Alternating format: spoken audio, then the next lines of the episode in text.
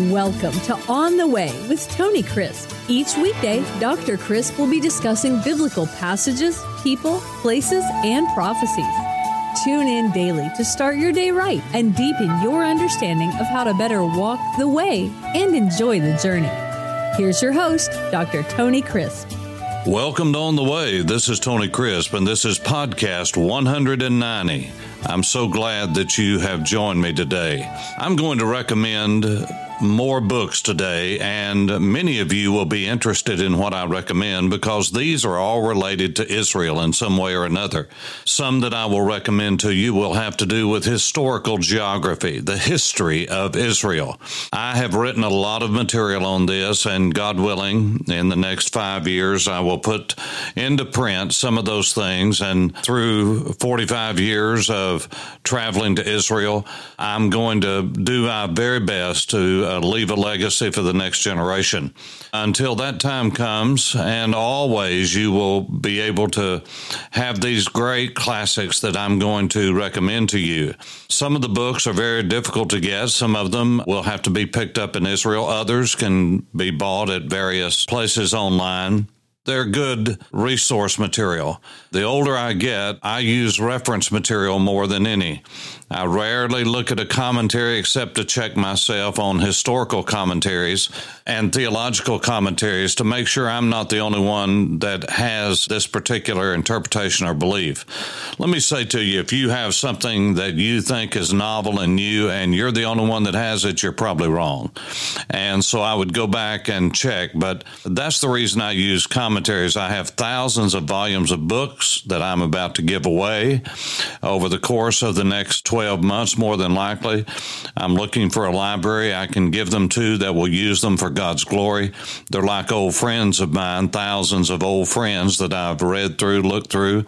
I'm getting to the point where I want to see them used more than what I am able to do because most of what I'm doing now, I'm doing out of the primary source material, the Hebrew and the uh, Greek text, historical sources. I'm no longer just looking at commentaries to get material. Now I'm trying to cut the material down to where it is bite size for everyone that I minister to and for those that I will minister to after the Lord takes me to heaven.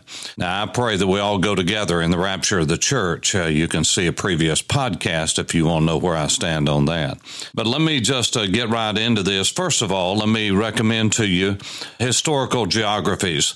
The old classic that I'm going to recommend to you is the Historical Geography of the Holy Land especially in relation to the history of Israel and the early church. Now, that's a mouthful of a title, but all you need to remember is George Adam Smith.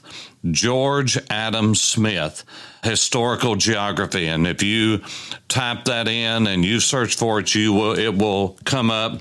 It is a lengthy book written by an Englishman. He toured the Holy Land made notes everywhere, and some of the greatest language that you can imagine is in this book and as written as only an Englishman can do. It is very descriptive. And many of the things that he's described are still today relevant and pertinent, even though it was done primarily in the 1800s. And so I want you to, if you get an opportunity, pick up George Adam Smith's book, The Historical Geography of the Holy Land, especially in relation to the history of Israel and the early church. Now, for a more modern look, Oxford Archaeological Guides has put out a book by Murphy O'Connor, Jerome Murphy O'Connor. It's called The Holy Land. It's a travel guide to over 200 sites with maps, plans, and photographs. It is a good source to look and to find, just in a classical sense, a lot of what uh, many of you want to find. I want to recommend a book to you that you can pick up from different places. When you're at Israel, the best place to get this that I have found is the Garden Tomb, but it is called Living in the Time of Jesus of Nazareth by Peter Connolly. Living in the Time of Jesus of Nazareth by Peter Connolly. Now, what it is, it is a book that will help you to understand the culture of what was taking place during the time of Jesus. And they have some of the greatest architectural renderings and pictorial renderings of what the homes would have looked like, what the clothing would have looked like. Very well researched. For instance, the contents Herod the Great. That's a pretty good place to start in a historical figure related to Jesus. It will tell you about the flight to Masada, and it'll have pictures of Masada, drawings of Masada that will blow your mind. Alexander Jannaeus, who coined the lepton, that is, he minted the lepton, the widow's mite is what we call it from the Bible. The coming of Rome in wake of Caesar, the invasion of the Parthians, king of the Jews, the struggle for Judea, Antony and Cleopatra, the death of the high priest, the inevitable disaster, another about face, the death of Miriam. All of this having to do with Herod the Great, Pontius Pilate and Jesus, the years of Archelaus, government from Rome. Jesus of Nazareth, the last years of Pilate, a maniac at Rome, Agrippa, the death of a god. And all of these have to do with the rise of the zealots during that time and the government, the assassins and messiahs, and all of the things that are behind the scenes during the days of Jesus before and after. Vespasian and his march to Jerusalem in 67, 68, 69, and then uh, 70 with the taking over of Jerusalem. It talks about the fall of the Galilee, the massacres at Jerusalem. The siege begins, uh, the Antonia fortress falls, the destruction of the temple, and the end of Judea.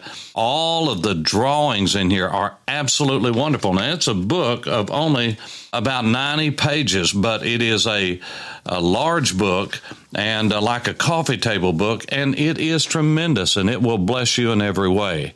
Then I want to, if you're interested in the temple or anything about the temple excavations, and if not, you should be because it's fascinating, I would encourage you to get Eilat Mazar. E I L A T Mazar, M A Z A R.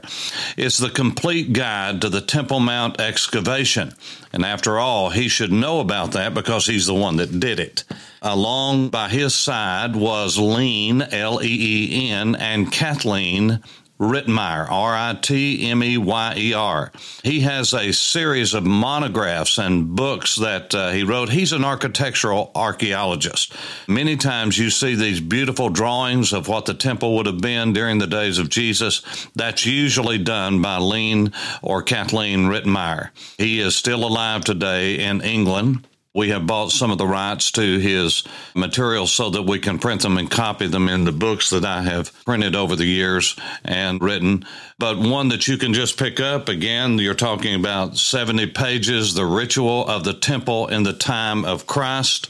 He has others that he's written, all of them having to do with the temple. Jerusalem in the year 30 AD. And all of these have so many drawings that are wonderful. And these are printed by Carta in Jerusalem, the publisher Carta, C A R T A. You have a series of these books, Understanding the Boat from the Time of Jesus. Those of you who have gone to Israel with me, we always go by what's called the Jesus boat at Nof Gennesar in the valley of Gennesaret below Arbel near Migdal. And you'll remember that. Well, Carta has put together on understanding that boat tells all about it and what uh, the boats would have looked like. It has drawings. It just helps you to understand what these things would look like because uh, many of us in the West, we just don't understand how these things looked. We have our own imagination and, and what we might have seen in a Sunday school picture somewhere or in a Bible that was written or that was published way before any of these things were found. But you don't have to wonder about what they look like because many of these things, they have architectural renderings based upon archaeological finds now, and you can see what it looks like. And remember, the Bible is a Jewish book. It's written by Jews, to Jews, primarily for Jews. It's a Middle Eastern book, and so we don't know these things, and if we don't study them, we never will. We'll be in the dark. Understanding the Holy Temple, Jesus knew the background to key gospel events. Uh, Carta in Jerusalem publishes one by that title, Understanding Great People of the Bible, an introductory atlas to biblical biography. Just absolutely wonderful stuff that you can read with maps and with all kinds of drawings. Just fascinating, and you will love it.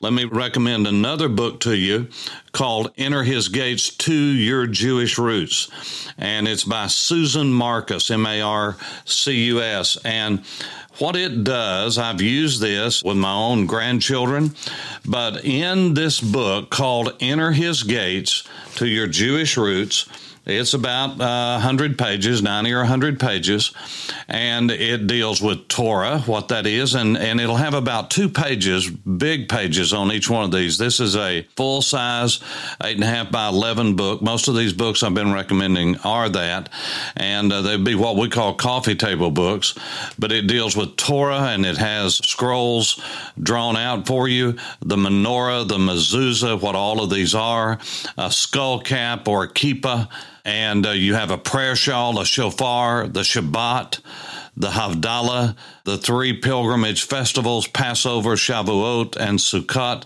Hanukkah, Purim, or Purim, as it's called, blessings, the uh, Tefillin, that is the boxes that would go around the arm, on the back of the hand, on the forehead, the breastplate, the seven species, the seven, what we call first fruits, the Jewish calendar, all of that is dealt with in this book in a way that you can turn around and teach it to others once you know. And so these are just great, great books to have.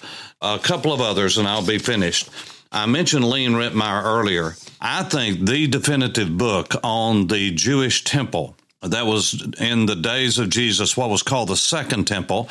There's only been two temples in Jerusalem. One that was built by Solomon. It lasted from about uh, 960 BC before Christ down to 586, and it was destroyed for 70 years. They had no central worship place. They were in exile, just like from their worship center, just like the prophets said they would be for 70 years. And then in 516, uh, the Second Temple was built Sometimes that's called Zerubbabel's temple, and it was worked on and uh, uh, expanded by the Hasmoneans, that is the Maccabees and their descendants. But then Herod the Great started uh, his renovations that lasted for decades, and uh, that would have been the temple, the second temple that Jesus walked in and taught in and all around that complex. That's the second temple that was being remodeled over and over again. It was destroyed in 70 AD by Vespasian's son, Titus. We call him Titus, of course. Vespasian was called back to Rome, and Titus, ultimately, his son, took over the battle and uh, destroyed Jerusalem while Vespasian went back to take over the role of Caesar. And so Leen Ritmeyer has put all of the drawings of his monographs, his single volumes together in a book called The Quest, revealing the Temple Mount in Jerusalem. And what he does, he gives you all the theories that you're going to learn about where the Holy of Holies could have been, all of those kinds of details, where this was, where that was, what was, this was for, what that was for. It's just absolutely fascinating. I hope that you will pick up that when you can. It's kind of an expensive book. It's about 50 bucks most of the time. So that's pretty expensive for a book, but not for a reference book. And finally, let me share with you a book that is one of a kind. It is the greatest two volumes anywhere on earth that have to do with historical geography, I believe, in picture form. That is the Holy Land Satellite Atlas Volumes 1 and 2. Now, these are out of print. I have the last of the Volume 2 that is available. I have a couple of hundred copies of those that I can make available to you.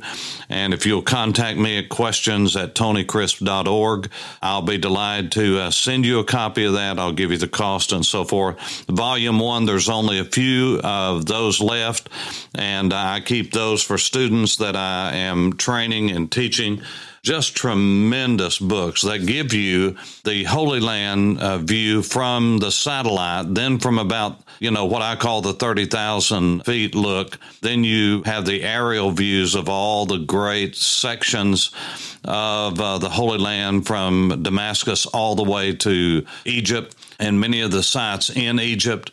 And then it gives you on the ground pictures. These are all 70 millimeter pictures. They are absolutely spectacular. And it is the book that I use to teach in the classroom the uh, historical geography. And if you understand these books, you will understand the geography, why God did what He did at the certain places He did them from a geographical standpoint and uh, where they fit into history. So I hope this helps, and God bless you as you walk on the way and study. This is Tony Crisp. Thanks for listening to On the Way with Tony Crisp. Tune in every weekday for information on biblical passages, people, places, and prophecies. Fridays are for your questions. Email your questions to questions at tonycrisp.org, then just listen for your question to be answered on Friday's podcast. That's questions at tonycrisp.org. Thanks for listening and have a blessed day on the way.